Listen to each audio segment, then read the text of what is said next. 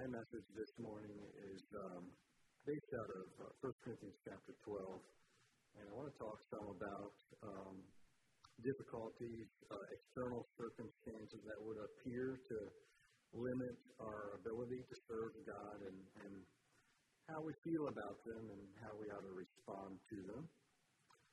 Um, there are a lot of uh, potential, and by, by, the way, this does fit very nicely with what uh, Tyler said in the opening, so I appreciated that. I think there's some some overlap there. You know, there are a lot of potential or circumstances or circumstances that we maybe have right now that can feel very limiting to us and our ability to be uh, what we would see ourselves as trying to be effective servants of God.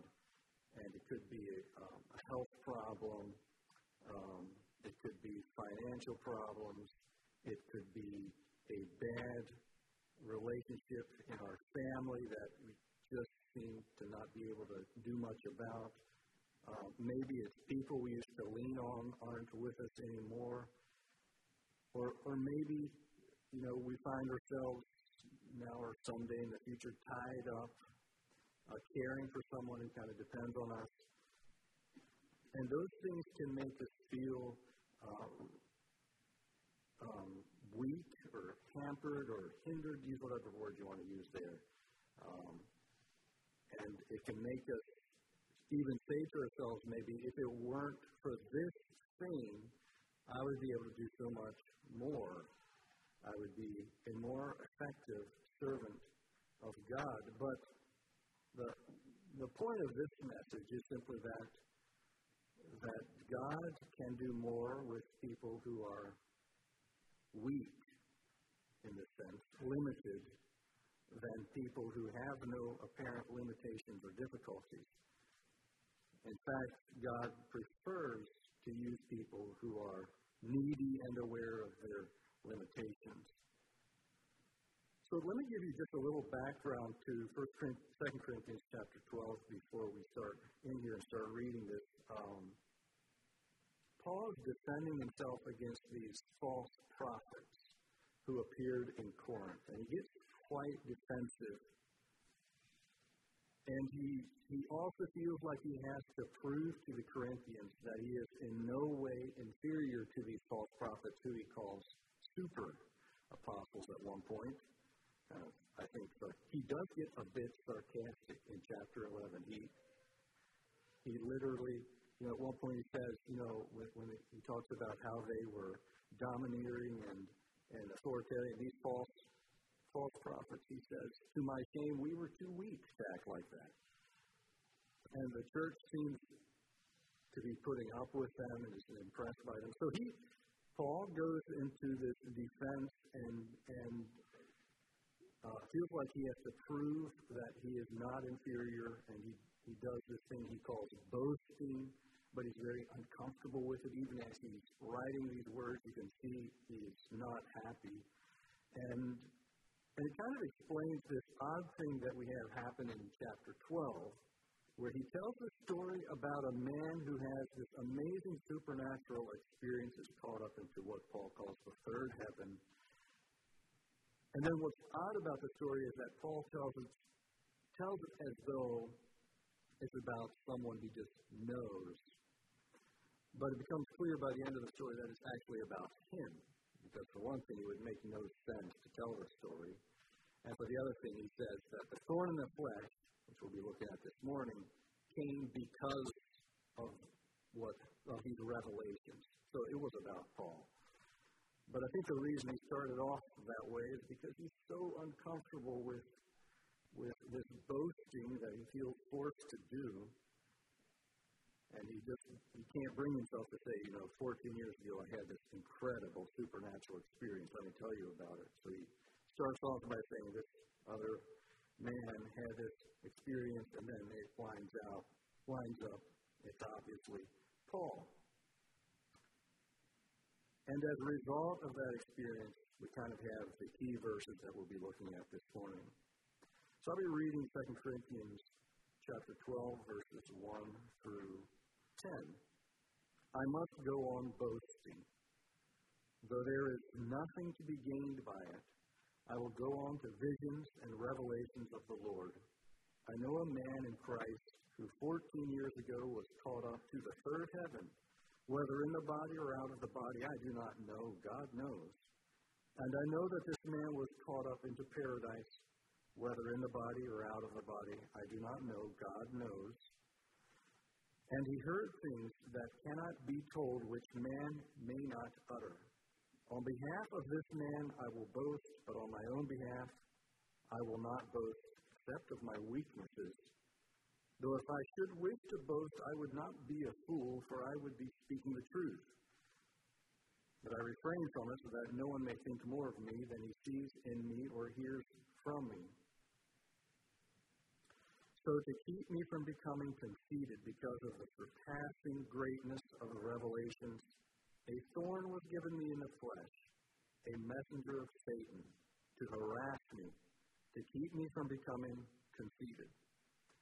Three times I pleaded with the Lord about this, that he should leave me, but he said to me, My grace is sufficient for you, for my power is made perfect in weakness. Therefore I will boast all the more gladly of my weaknesses, so that the power of Christ may rest upon me. For the sake of Christ, then, I'm content with weaknesses, insults, hardships, persecutions, and calamities. For when I am weak, then I am strong. So, two kind of quick questions I want to look at. One is, what was the thorn in the what was the thorn in the flesh? And then, what are these weaknesses that God and Paul are talking about?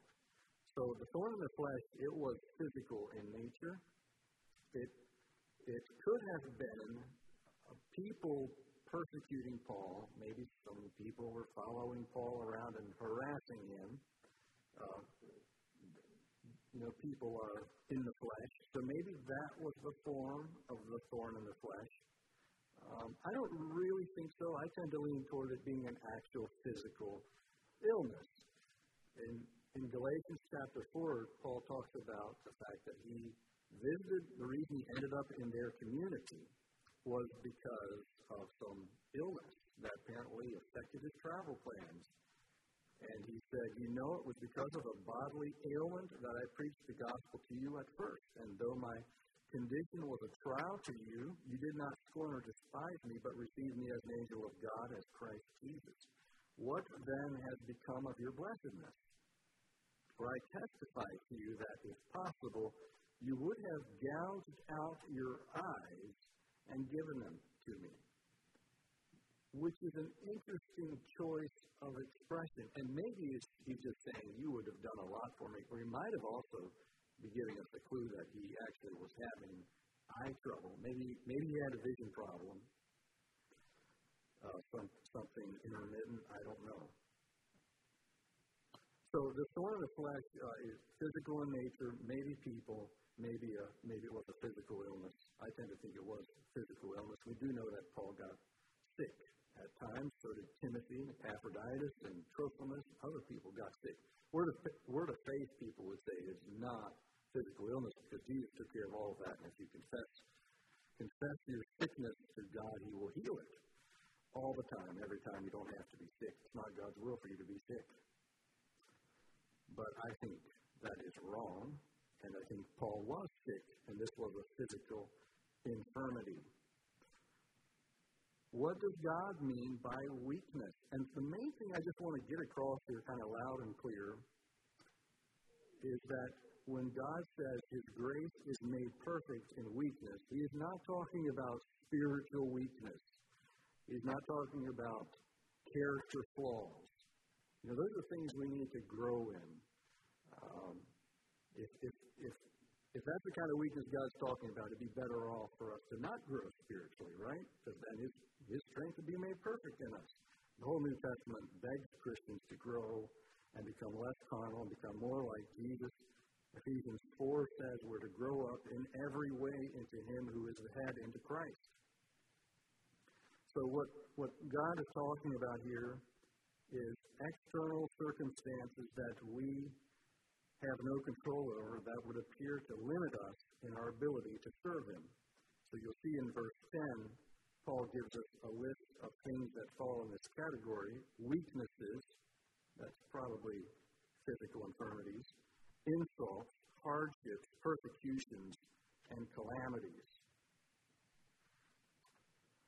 Okay, so the main point I want to get across this morning is just that God can do more through weak people.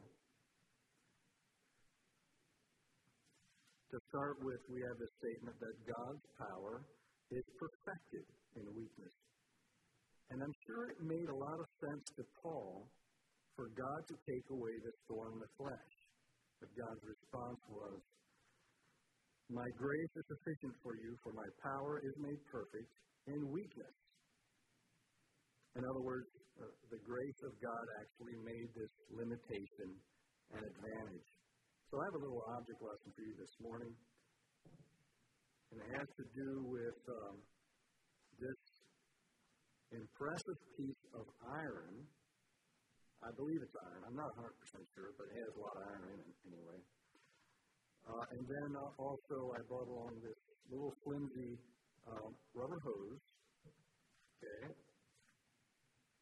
So here's my, my here's my iron rod. Here's my rubber rubber hose, and also my riding mower, which I did not bring along this morning. Uh, so first, I want us to just admire this this piece of metal because it is a strong piece of metal. It's quite hefty.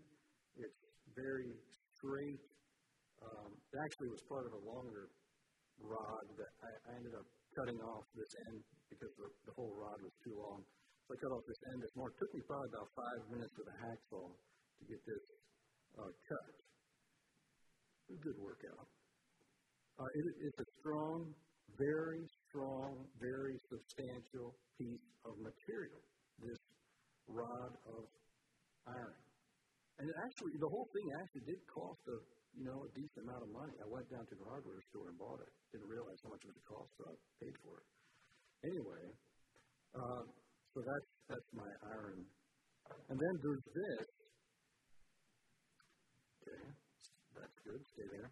There's uh, this piece of rubber, uh, which is, you know, compared to this rod here, this this piece is pretty fragile. It, it bends easily. Um, there's not a whole lot of resistance. It's not really a tough piece of material, comparatively speaking. Um, it's not solid. If I wanted to cut through it, it would, you know, take me a couple seconds with a sharp knife. But here's the thing I want to talk about with regard to my riding mower is that it, you know, it has this engine, 22 horsepower Kohler engine, and it runs on gas. And and that's where the power comes from. That's what it takes for my front yard to get cut is is gas getting to the engine. And that's where this piece of rubber is actually a whole lot more effective than this piece of steel. You know, this piece of rubber well, will let gas flow through it perfectly. Actually, I'm not sure if this is exactly the right size. I mean, I think it probably is, but it will let fuel pass through it with no problem at all you could not, um, you obviously could not get a drop of fuel through this thing. You know, it's no good for getting the, the power to where it needs to be. So even even though this steel rod is, is tough and strong, it is not a conduit for power. Of course, you use electricity. But you know, it's easy to think that God, you know, uh, would want to use someone more like this maybe than like this. But I don't think that's the accurate picture. I, I don't think that's what what God is looking for is something through which His grace can flow.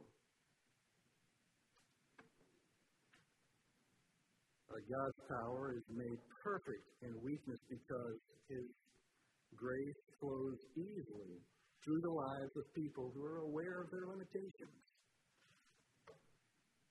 And people like this iron lock iron rod may be able to accomplish a lot of things. But my question would be are those things the same things that God wanted to accomplish with them?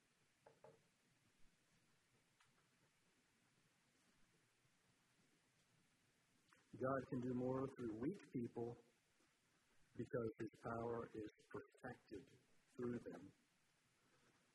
So the second reason why, why God can do more through weak people, again, we're not talking about spiritual weakness, we're talking about limiting factors outside of our control. The second reason is because strong people are vulnerable to pride and self credit. Even Paul, can you imagine? Even the Apostle Paul was vulnerable to pride. The original purpose of the thorn in the flesh was to keep Paul from becoming conceited. And, and maybe eventually that, that wasn't the, um, that, that was the original purpose. So when we become conceited, it's like the pipe gets clogged. Over in 1 Peter chapter 5, Peter says that God gives grace to the humble. God resists the proud, but gives grace to the humble. I to think of the example of Gideon. And, um, you know, the, the army he got together, and it was, let's see, how large? It was 22,000. And in Judges 7, Verse 2 The Lord said to Gideon, The people with you are too many for me to give the Midianites into their hand, lest Israel boast over me, saying, My own hand has saved me. And so he cut down the, the army from 22,000 to 10,000. And the Lord said to Gideon, The people are still too many. And then they did the water drinking test, which lowered the, the size of the army to 300. 300 men. What a weak army. What a tiny little, you can't even call that army. It's a band. It's, it's very small. But with those 300 men, the weak army, God easily defeats the host of Midian. And the reason God made this exchange, it's like he turned down the strong army and, and chose this little tiny band instead, was, was because he did not want Israel to take the credit. Strong people are vulnerable in this way. We see a similar theme over in 1 Corinthians chapter 1 where people talks about where I'm sorry, where Paul talks about who God chose to be part of his kingdom. 1 Corinthians 1 verse 26 For consider your calling, brothers, not many of you were wise according to worldly standards. Not many were powerful, not many were of noble birth, but God chose what is foolish in the world to shame the wise. God chose what is weak in the world to shame the strong. God chose what is low and despised in the world, even things that are not, to bring to nothing things that are, so that no human being might boast in the presence of God. And because of him, you are in Christ Jesus, who became to us wisdom from God, righteousness and sanctification and redemption, so that as it is written, let the one who boasts boast in the Lord. And so God is especially inclined to use weak, limited people because they're less likely to steal God's credit. Strong people tend not to be his tool of choice. That's, that's just not how he works. He likes to use weak people because they are less vulnerable to pride. And so the third reason, third evidence for why God can do more through weak people is just Paul himself, and that even Paul needed to be weak. Paul asked God to remove this thorn in the flesh three times, and I can almost guarantee that it made a lot of sense to Paul for this thorn in the flesh to be removed. You know, it, uh, Paul had so much responsibility. He had these churches to care for. He was supposed to bring the gospel to the Gentiles. Right? All this, this he had a huge role. And and look how much more he could do for the kingdom if it was not for this thorn in the flesh, which Satan sent, by the way. Satan sent the thorn in the flesh, and so let's not let Satan, you know, have a victory here. Let's not let him gain an advantage but God chooses not to remove it. And his explanation is that his power is made perfect in weakness. So even though Satan sent the thorn in the flesh, God says, that fits my plan. I can use it, actually. God needed Paul to be weak. And if God, if it was important for Paul to be weak, I would argue that it probably is important for all of us to be weak. Uh, nobody has an assignment from God that's so important that they can't afford to be weak.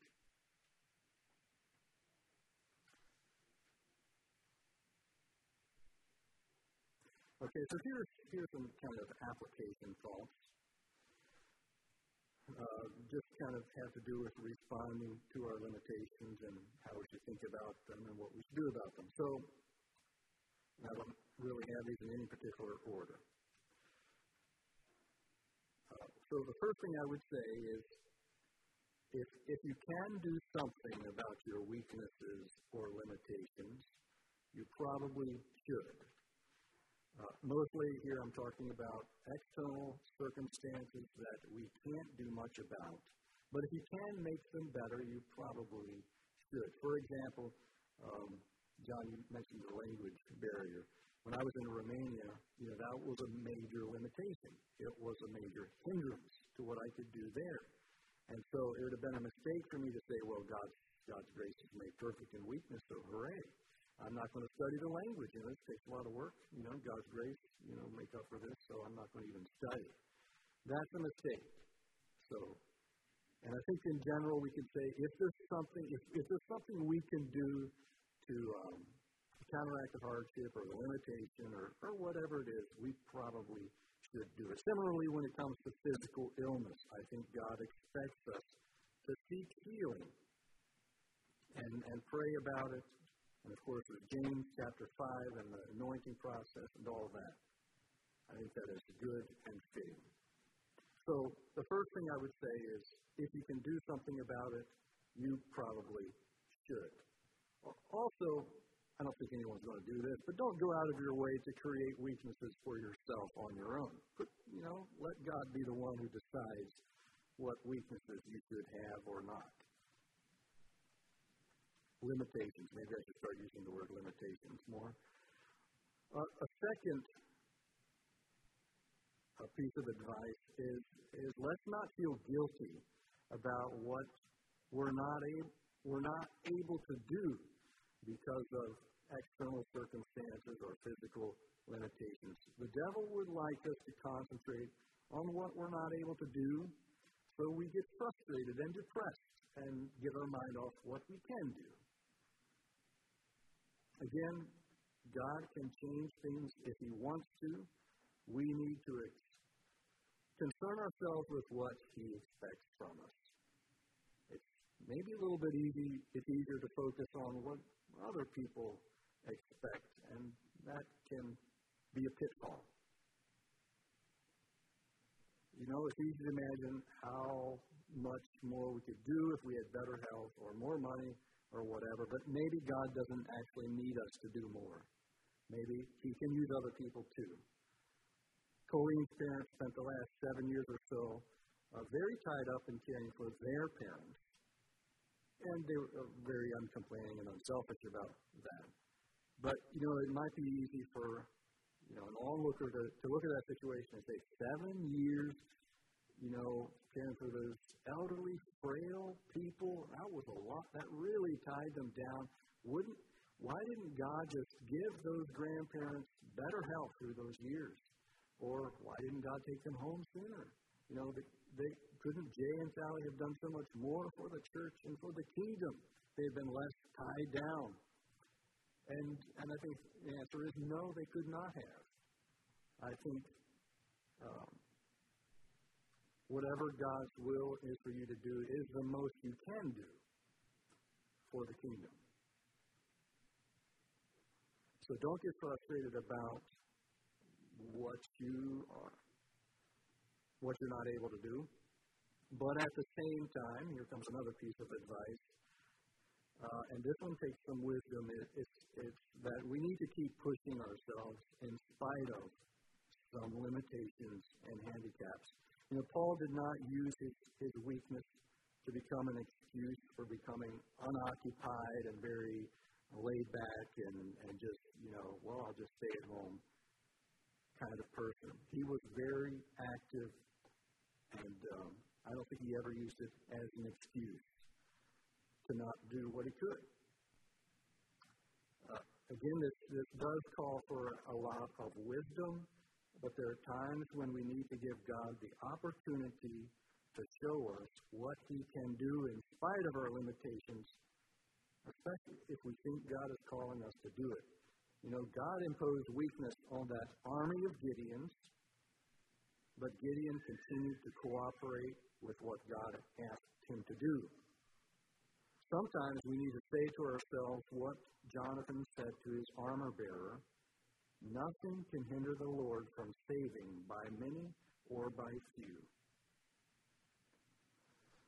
So we all have limitations and, and difficulties and, and things that maybe interfere with with what we would like to do.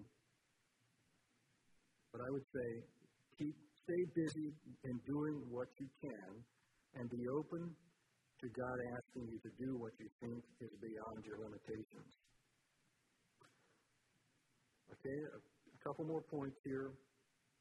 Uh, seek to find contentment in your difficulty. So Paul said, For the sake of Christ, then I am content with weaknesses, insults, hardships, all these things that seem so unattractive.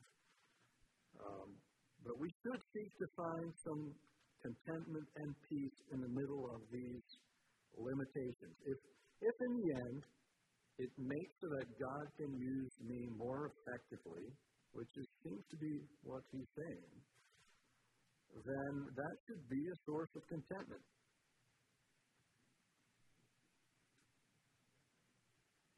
You know, it's easy to get frustrated and say, if I didn't have this circumstance, I could do so much more for God. Maybe we should ask ourselves, what would that more be? Would it be more than what Fanny Crosby accomplished for God? What if Gideon had complained to God and said, I could do so much more with 10,000 men than 300? You should have given me 10,000 men. What a mistake. Seek to find contentment in your difficulties. God knows what He's doing. And the final um, challenge, encouragement I have for you is that we remember actually, this is not the last one, this is the next to last one. Remember, see, the last one's on the last page. I haven't gotten there yet. Remember that your limitation might be doing something important in you. When Grayson broke his arm last summer, he wore this cast. And there were things he couldn't do because of the cast. It was kind of a major limitation. So when children were out out back playing in the pool, you know, he he couldn't get in there with them. He he hung around on the edge. And I think we had the cast wrapped up in plastic, but he could not get in the pool. But imagine how we would have how the things would have turned out if we'd ripped the cast off and said, you know, what a limitation. Let's get rid of this. And if we'd ripped it off two or three days or, or whatever, uh, that would have been a serious mistake. And, and, and he would have missed out on a full recovery.